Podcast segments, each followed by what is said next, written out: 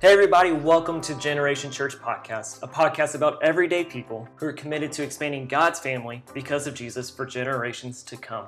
My name is John, I'm the engagement pastor here, and I'm sitting here with Kyle, our lead pastor. You've added some more stuff to your house this week, John. I know, right? You got to see the guest bedroom now. We have to prepare because it's actually exciting. We uh, Next month, we have a couple friends who are coming out and visiting, so we're excited to kind of show them the area, um, what God's doing here, and have, allow them to interact with some of what's going on here. It's really cool because you're becoming more like rooted. Like this, the, the space is filling up. Like stuff not only changes yeah. for us as we gather on Sunday, but space the space in your apartment changes almost weekly. I know. It's like it's becoming home and more like home every day, and it's more like let's just be real. It's more like Hannah's been here longer and longer. I was going to say so she tweaks she tweaks it each and every yes. week, which is a good thing. It's yeah. a good thing. That's why God gives us wives is so yeah. they can help beautify the spaces that we exactly and i think it's really funny um, one of the things you talked about this weekend is almost like this minimum kind of thing and i don't know about you if you ever had a time like before you and ruth were really together and like you lived in your own space but i very much for a while i lived the minimum lifestyle here like i had a the, when I first moved in, I had an air mattress on the floor in the bedroom. Mm. Then I got a bed, and that's about all that I had in there.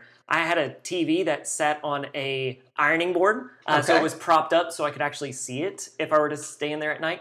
And while Caleb was here, I think I had the couch and no dining table. So okay. we got comfy on the couch to eat dinner at nights. And so well, let's just say it's a little different. Let's let's say that Ruth and I are about the opposite. Um, she is constantly purging at our house. it's, it's we're downsizing, cleaning, getting things out. She does like to rearrange the furniture. We did that actually again last night. We were shuffling couches and bookshelves and all kinds of things around. I tend to be the accumulator. Oh, really? So I'm like I I see something. Oh, that that can go somewhere. That can fit somewhere. like let let's get more. Um, so she does. She is a little bit more the decorator, but I tend to be the accumulator. So I, That's I, funny. if it wasn't for her, I might be on that hoarder show. Probably not quite that bad, yeah. but that might tell you a little bit well, something about my propensity to accumulating stuff. Well, I'm glad we're going through a sermon series called "Give Over Get."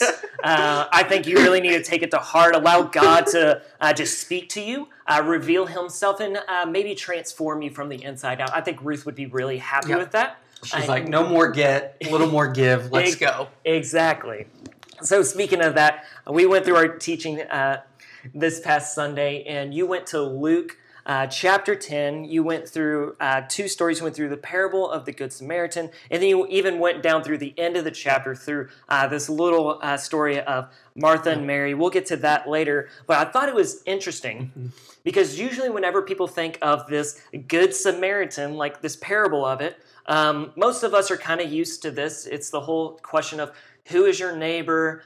Um, and that question, and Jesus poses uh, this story where he gives three examples of people that passed by this guy who was broken and hurt, and the two people that came before, you're like, oh, of course that would be the person to help him because it's the it's the priest and the Levite, and it's like, yeah, of course they would help out, and let's just say they didn't. Yep. And the one person that comes by and helps is the Samaritan, which uh, I always laugh whenever like commentaries are like, Good Samaritan being together. It's just kind of like a Jewish joke because they didn't like the Samaritans. Yep. They always viewed them as bad, broken, like they were the outcasts of the people that they didn't want to be yep. around. They would avoid that land if they yep. ever had to travel. And so you went to this story uh, mm-hmm. and kind of dug through it. And I thought it was interesting because I'm so used to this coming mm. out as the question of who is your neighbor?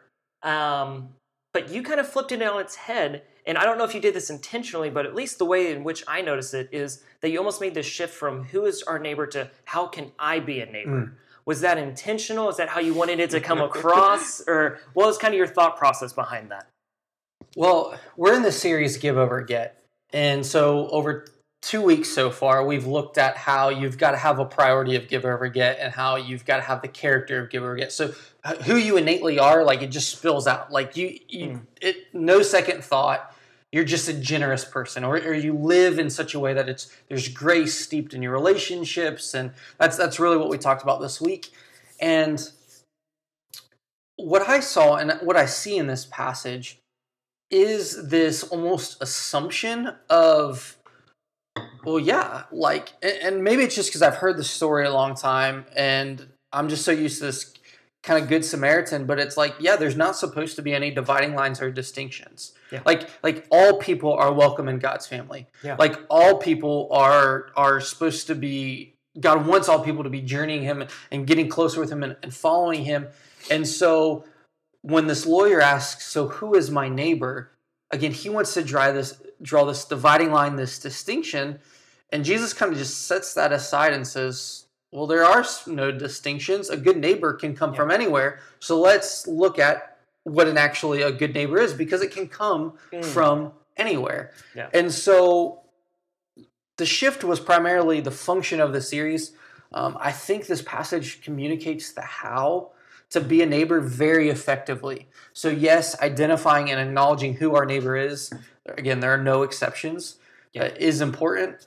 But we see two examples of how not to be a neighbor. So, Yeah. we see in the Good Samaritan of how to be a good neighbor is he sees a Jew, someone that he also had animosity likely for, Yeah. and someone who probably deserved what he got in the cultural sense of like this is a dangerous stretch of road Yeah. like the, the guy got what was coming to him and so it's again you, you have just all these human reactions of like Mm. Why would i stop and help him like look Yeah. at him and, and just all these things that we sometimes just pop off at the mouth and say Yeah. or and even if we don't verbally say it we we sometimes think it of well that's what else would you expect and, and we just go on so we see examples of how not to's and then in the samaritan we see a how to Mhm. we see that he takes his time and maybe he's heading that way anyways but he picks up the guy he bandages his wounds Yeah. he takes him to the inn Mm. he he pays for him to be taken care of and then he said i'm going to give you even more money and he's also keep track of the bill Yeah. because i'm going to come back and make sure that it's paid in full and so you see a guy who doesn't just simply take this guy to a place to be healed he says i'm even going to come back and check on his well-being and what we see is that how to and again it is a shift it's an intentional shift Yeah. of saying in our relationships it's not just go what the, is culturally expected or do enough to maybe be perceived as someone who cares. Yeah. But we see an abundance present in the way that the Samaritan interacts with this man because he cares for him, takes time, it costs him money, and he doesn't just leave him at this place. He says, Hey, I'm planning to come back to check on his well being. And so, just to recap that value, give over get is looking to make a difference in the lives of others through generous living rather than always wanting to receive more. So, looking to make a difference in the lives of others. This guy Yeah. was see he saw this man. He he wanted to make a difference Mhm. in his life through his generous living and all these aspects. So it doesn't matter who we see, what matters mm-hmm. is that in that relationship a difference is made because of how lives of how how we live lives that reflects abundance or this extra. And that's what generosity is. It's going above and beyond. It's this extra. It's this this again just we serve a God of abundance who who gives us good gifts and that mm-hmm. should affect our life so much so, so it tangibly affects our relationship. So it's not limited to a minimum requirement Yeah. and our actions must go above and beyond what was required in a relationship. Yeah. And I love it because it ties directly into one of the like core parts of our vision here at Generations. Like we are we seek to expand God's family. Mhm. And in this you specifically see that there's this challenge to almost stop assessing others. And uh, you had Yeah. this illustration, uh, not really an illustration, but almost kind of a metaphor of like basically taking people through a sift Yeah. of like don't sift people out like everyone is invited into god's Yeah. family we want to expand to all people and you can't do that if you're picking and choosing in that Yeah. sense and so your challenge was to quit assessing who should be your neighbor who can be in but just what does it look like to live out being a good neighbor Yeah. in in doing this you even posed the question at the beginning and you used kind of your illustration of you when you were a kid the kids at the school of almost what is the minimum requirement Yeah. I feel like it's such a cultural thing of us to kind of think about like how do we be a good neighbor? What is almost the expectation? Almost what's that level of when have we finally been a good neighbor and when can I stop? Yeah, You- when can I when can I opt out? Yes. It's like sweet. I did I did what was asked. I was I was the good person Yeah. and I went just far enough. People will even give me that pat on the back or you know, Yeah. it's it's enough to post online or it's enough for for others to recognize and it's like okay, like and even to the point of like I did just enough so that the ball is in the other person's court. Yeah. Like I and, and it and it takes your re- responsibility just far it like it places it in the again the ball in the other person's court to say okay are they going to take that step and give back to us and so we can kind of sit back and wait Yeah. but because we've we've met the minimum requirement and now it's up to them and Yeah. so we- we see that oftentimes in our relationships where it's like i don't want to go any further Yeah. and we have a hesitancy to go further Mm. and again we, we've met that minimum threshold Yeah. and the question we have to ask is do we see that in what jesus provides in the good samaritan Mhm. which comes on the other end of the question Yeah. of what must I do to inherit eternal life? And the Mhm. lawyer answers, you gotta love your God, love God with your total being, and love Yeah. your neighbor as yourself. Yeah. So, Kyle, like, is there almost like this set standard? Is there this requirement? At what point in which Yeah. can we label and say, I was a good neighbor to somebody? Like, we know, like, we hear from him, he says, like, love God and love others, but like, what what does that tangibly look like? Where is that line? Is there even a line? How would you encourage someone in that? Oh man, that's It's a so- loaded question. I was gonna say it, it's such a difficult question because even as I sit here and, and go to answer that, it's like this this thing rises up within me to where I, I want to almost tell people there is a line, go to that line, and then you'll be safe. And you because it's it's it's almost so challenging and so just countercultural to say maybe there's there's not actually a line. We see Jesus who gives up his life for us. Yeah. And we have to ask the question, is that what we're called to? And that's that's scary and dangerous and we don't like going there because we don't like to suffer. Like we, we- don't like the fact of my life is not my own. And as specifically followers of Jesus, Yeah. we've surrendered our life to God, which that means our life is not our own. That means we can go further than Yeah. most than most people because we serve a God who's been generous and gracious to us, and which is why our hope in heaven is we we have to cling to that because we know the reward we get doesn't come on necessarily in this earth. It comes through our relationship with Christ and will be rewarded in eternity. So that that kind of answer takes us back for really for the last couple weeks. And so is there a minimum requirement? Simple answer. No. I, hmm. we have to follow Jesus, be in line with him, be hmm. obedient to what he calls us to, and simply respond. And when we are following Jesus, when we realize how generous he has been to us, when we see how he gave up his life for us, we will be able to extend that to others Yeah. with no expectation of receiving that in return. And there are Mhm. plenty of parables in the scripture where it says, lend and don't expect anything back. Yeah. Give and, and don't expect anything in return because we don't have to. So really give over get. Mm-hmm. is both is challenging, Yeah. it's it's scary because we realize that at some point we may not get anything back in this life. Yeah. But we've got to hang on to what we've gotten in Jesus. And ultimately, as as I talked about in the sermon, is a good neighbor comes in surprising places. Family comes in surprising places. So the more we give, the more generous we are, and we don't write people off, we may actually be surprised about how people reciprocate that generosity Yeah. into our own life in our time of need. When we're laying there and just metaphorically on the road, bleeding, broken, and robbed, Mhm. and someone can extend that level of generosity and care to us that maybe we've been outpouring to others. Yeah, and that's challenging. And I like because even Tim made a reference to Tim Ross, who's watching right now. He basically said he said he liked that concept of no line, and that's such a countercultural thing, and it's a tough thing to kind of wrestle with because it's like, at what point do I know I'm a good neighbor? Like so often we want that almost identity, that identification to say I was a good neighbor to this person because I met the threshold. Well, and, and it's because we want to justify ourselves, Yeah. and that's exactly what the the text, what the lawyer says is he says he's asking this because he wants to justify himself, Mm. and that's where we oftentimes want there to be a limit because we want to say I've done enough, I'm I am in the right, and now the ball's in their court, the person's in the wrong.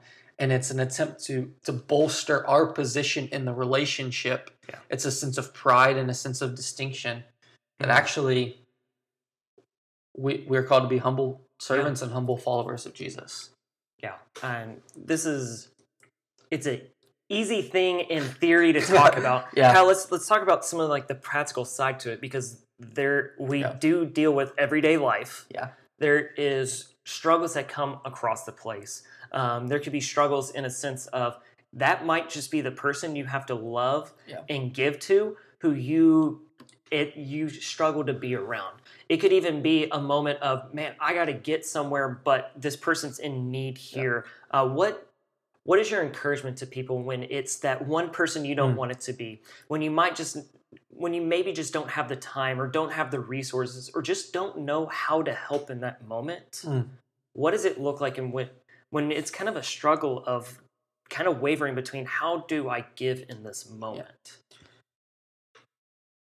What's been really cool is as we've been teaching this series is some of the best stories and illustrations for the series have come from our church community already living out this value. Mhm. And it's just been such a beautiful thing. And so I think John if I'm to just going to answer your question in almost a direct fashion, the best direct answer is actually just to tell stories about how God has already working in our church community and how people are internalizing this Mm. and living that out. And so some of these people are, may be like, "How are you? Why are you talking about me? Why are you? Why are you eh, sharing these stories?" And I think it's I want to celebrate and affirm that this isn't something that this give over get isn't something we just want people to aspire to, Yeah. but it's something that people actually are living out in our church community. So give Yeah. over get as terms of our value isn't just something that we want to aspire to, but it's it's something that's actual in our church community right now. Mm. Um, I think of uh, a guy uh, in our church community. His name is is, is Gabe. So so hi Gabe. If you ever watch this, if you if you watch this back, I, gonna talk about you for a minute.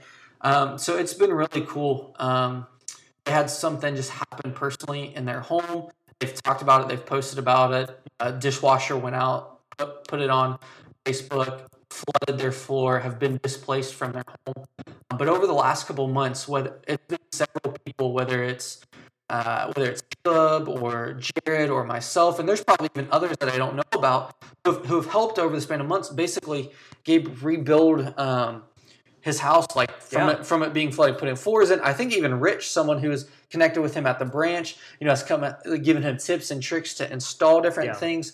Uh, people have, have watched Leah uh, for, so that Gabe and Carissa can can do this. And so Yeah. what's been cool is there have been people who have gave and gave and gave to uh, to them. But what's so cool is this is who also who Gabe is though, is he is someone who lives a give over get lifestyle. Mhm. And so this this past week, I just Gabe uh, saw someone in our church community. I won't, I won't bring up his name, but saw someone in need and says, "Hey, I'm trying to find a job.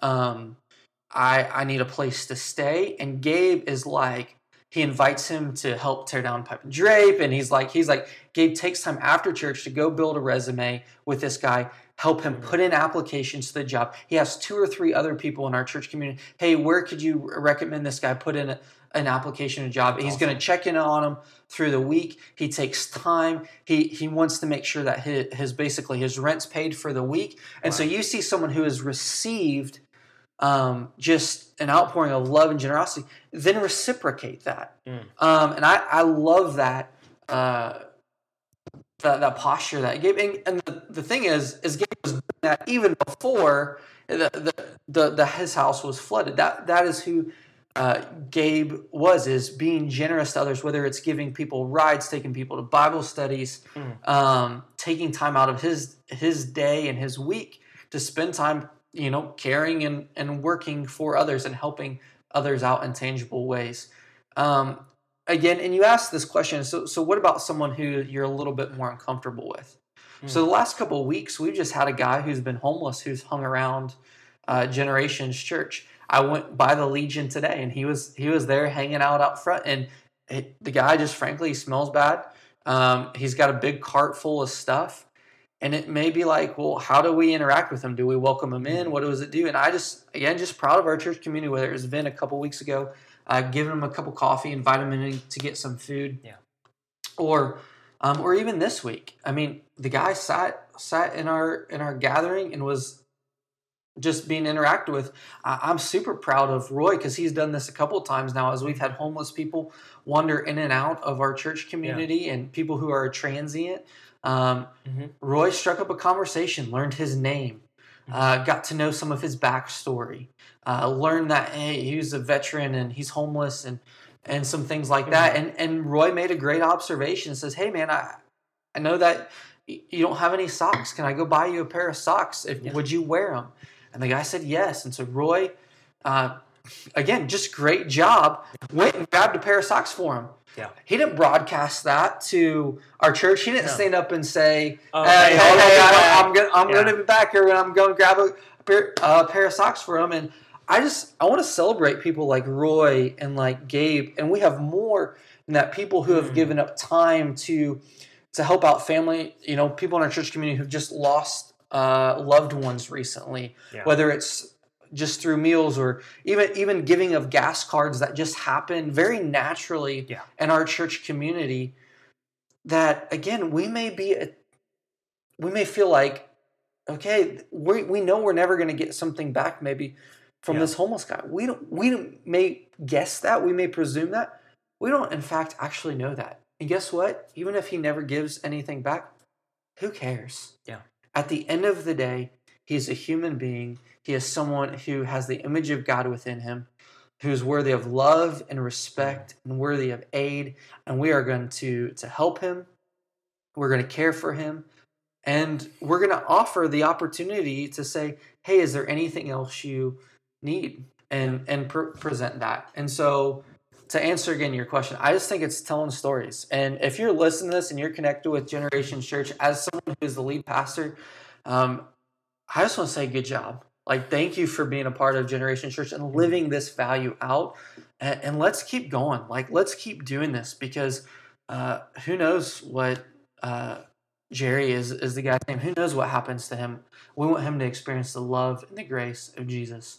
And so if you are someone who is a little bit nervous whether it's around maybe someone who's mentally disabled or handicapped um, or someone who's homeless and you're not quite sure how to interact with them. Yeah. Um, I think this is why it's so important to be connected to a church community. One, because it's not about you. Hmm. Um, I think sometimes we struggle to interact with people who are different from us Yeah. because we think it's about ourselves. Hmm. Uh, we're, we're worried about that image and that image management, and we're worried about protecting some sense of identity that we have built up. So it's not about us. Hmm. It's about the love and care that we receive from Jesus and can extend to others.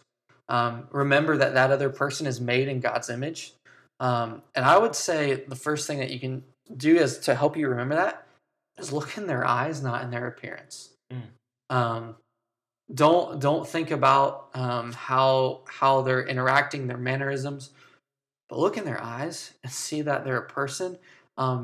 Don't be afraid to start a conversation. Uh, I would say just another tangible thing to help you interact with people who are different than you is in that moment pray, say, God, I'm sensing my discomfort Yeah. here. Please help me. Um, I need you to help me. Um, and then ask a question about them just personally. Yeah. Hey, what's your name? Who are you? Can you can you tell me some of your so your backstory? And even ask a question like Roy did. Hey man, I, I see you don't maybe you don't have a pair of socks. Is that is that Mhm. is that a need? So ask a question about their need And then you can think, if you're running through a list here, this is probably number five. But I would say is what resources do you have to offer in the moment? Yeah. And if you don't feel like you have any tangible resources to offer in the moment, Mhm. who in the church community that you're connected to maybe have some of those resources? Yeah. So this is again why it's super important to be connected with the church community and know each other's stories Yeah. because maybe someone's got a broken down car, but you know someone in the church community that that you're a part of, hey, has experience of working on engines. Yeah. Great. Like maybe you can refer them and you can connect that person and say, take some time to go again above and beyond to help uh, that person. So again, Mm. you, you, you got to think about what resources do you have to offer, and then the, who do you know that might be able to help. Yeah, I love it because you even hit on that a little bit this weekend of the there's this importance of being the family in the sense that when we go out and we serve and we give to our community is that we're not doing this alone. Mm-hmm. In a sense of that there comes a time in which you're like, honestly, I have no idea what will help this person, or I don't know what resources to do. I don't even know where to find the resources that they need. Feel free to interact and share that need. Share because someone in the church might have a skill that can help them in that moment. They might have resources that can fill that need. And so that I love that you bring that up and talking about that. And I mean that truly is what it means to be God's family and the fact that we're all a part of it. Even that person on the side of the road, they are invited Yeah. into that. Yeah. So let me kind of switch this. This is we kind of talked about when when it's obvious to see a need present. Mhm. Um, it was interesting yesterday. I was kind of reading through. Mhm. I like to every now and then read through some statistics about Okay. our world, our culture, and just kind of church health in general. And Okay. there's this study by Barna, and it had an interesting poll in which basically it found that 33% of adults in the church, where is it? They felt that that uh, only 33% of young adults felt that someone cared for them, Mm. and only 32% of those young adults felt as though somebody believed in them. Mm. So, Kyle, let me kind of flip this on its head a little bit. Of when you can see a need and it's present, uh, it's might be a little bit more easier to tackle. What does it look like every day to kind of live out this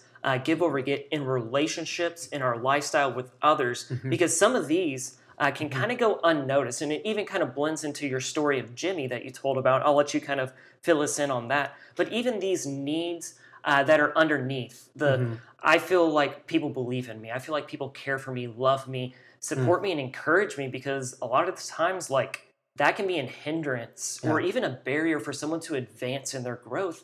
If it feels like no one believes in me, that Yeah. no one cares for me, why would I continue to be a Yeah. part of this community, go here, do this stuff, if I don't have that belief or even care or love from those around me? Mm.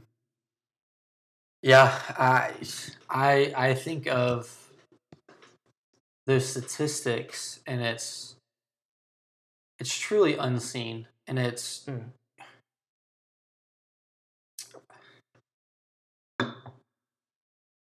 I just yeah, as, as someone who is is just processing those statistics, I I really just go like we have got to we've got to combat them. We've got to uh, deal with them.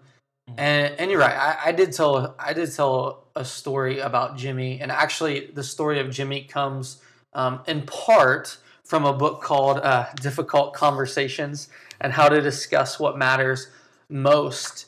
And the reason is because I think because we are adverse to the awkward and adverse to the struggle oftentimes in a world today we like that convenient we like that Yeah. ease one of the locations that it shows up the the adverse to the struggle into uh, the awkwardness is in relationships Mm. and so we've got to have be have an ability to have in this sense difficult conversations Yeah. and difficult conversations doesn't mean like critical conversations or uh, or even like you know something's majorly there's a major conflict and we're trying to reconcile Yeah. difficult difficult conversations can even be some of these emotional kind of psychological of these are some things i'm feeling and i'm not quite sure how to express them and and sometimes it does manifest itself in interactions Yeah. and what i talked about with within jimmy was is he's really grown up in a family. He's went off. He's got to start a career, gone through college, and he's recognized that he's changed as a person. Yeah. But because of his prior relationships, there's difficulty in him going back to the to his family, to his friends from home, Yeah. because he has changed, and he feels like he's boxed in, or um, and even even almost he wants to be boxed in because it's a pattern of comfort, and to basically live in some of this new changed life. Yeah. There's there's going to be this relational difficulty. Will people respond and respect who I am. Now, how will my parents, how will my friends, how will they interact and react to someone that has grown? Mm. And again, one of the values that we have around generations, church is progress over perfection. And so the assumption there is that as we follow Jesus, Yeah. we're going to change. But there's a fear that comes with that of will people be able to cope and react with that change? And again that's that's very abstract in that and you you brought out a statistic for for young adults. And i think what some of this is how this connects and how this bridges the gap is we have to create time to spend with people Mm-hmm. in this story with Jimmy, as I mentioned, a friend who was able to ask some just difficult and direct questions. Yeah. How does a relationship with Jesus shape these fears? How does your relationship with Jesus shape your interaction with a family? There was a relationship, and there was an intimacy, and there was a vulnerability present. So that this friend could then coach and walk Jimmy through basically this awkwardness and uncomfortableness to help him persevere and be resilient in these other relationships. Yeah. And so what does that what does that mean for these other young adults who feel that way? If you're an older uh, member part of a church, hear this from someone who is a young leader, young lead pastor. Mm. Um, young people want your wisdom. Yes. They want your life experience. Mhm. They want they want they want your wisdom. They may not know always um, know how to ask for it. So if you are someone who is who's whether got some life experience advanced in years, don't wait for a young person to reach out to you. Mm. You reach out to them. You set up that appointment, that cup of coffee, and and and be willing to to also say that you don't know it all, and just be willing to ask some open ended questions Yeah. and be persistent in that and bring it back to time and time again of what is jesus life death and resurrection say about you know who maybe who they feel they are the identity Yeah. piece. And again if you're someone connected with generations it's maybe very natural for you to just use our values as as a platform to ask questions of you know how are you putting spirit over self in this situation? How are you living out give over get? How are you seeing progress over perfection or story over sin come to bear in your Yeah. life. And so again let's live out our name those who are connected to generations church of be a church that transcends multiple generations. Those who are old you know connect with those who are younger. And even those who are who are younger you know invest in those who are even younger. We have teenagers in and, and around generation church. Don't be afraid to reach out to them and connect with them spend time with Yeah. them. And that's what i would say is is the biggest piece of all is mm-hmm. Be willing to embrace the awkwardness and take the time to connect over a series of coffees or or interactions and watch just what what God might what God might do for that. And so one of those things that we do just functionally to promote that is is John you're in charge of this you, you champion this well is community groups. Yeah. And so um, we want people you to connect with people Monday through Saturday, not just on Sunday, and to truly be everyday people to to have that conversation and connection Yeah. mid midweek. And so if we can help with that in any way of helping connect some of those pieces, I love the uh, How I Met Your Mother. Uh, Barney and, and Ted is again. Take it for what it's mm-hmm. worth. They're trying to pick up chicks, and Barney goes around and goes, "Have you met Ted?" So even in church on Sunday, or even throughout the week, yeah. don't be afraid to go, hey, have you met Ted? Or hey, have you met John? Or, you know, or other Yeah. people. Be a catalyst for relationships and know that those who are young want people who believe in them. Like it's they feel like they don't have someone to believe in them, which means they want someone to believe in them. They want Yeah. someone to care for them. They want that connection. Mm. And so don't be afraid to to persist in that and embrace embrace the awkward. John, I'm going to throw this back to you as it. someone who else is who else is a young leader who's someone what what do you sense in this? What pieces as I've kind of talked in some of the abstract and Yeah. said, "Hey, embrace the awkward." What what would you recommend to those who are older who may be nervous about connecting with those who are young?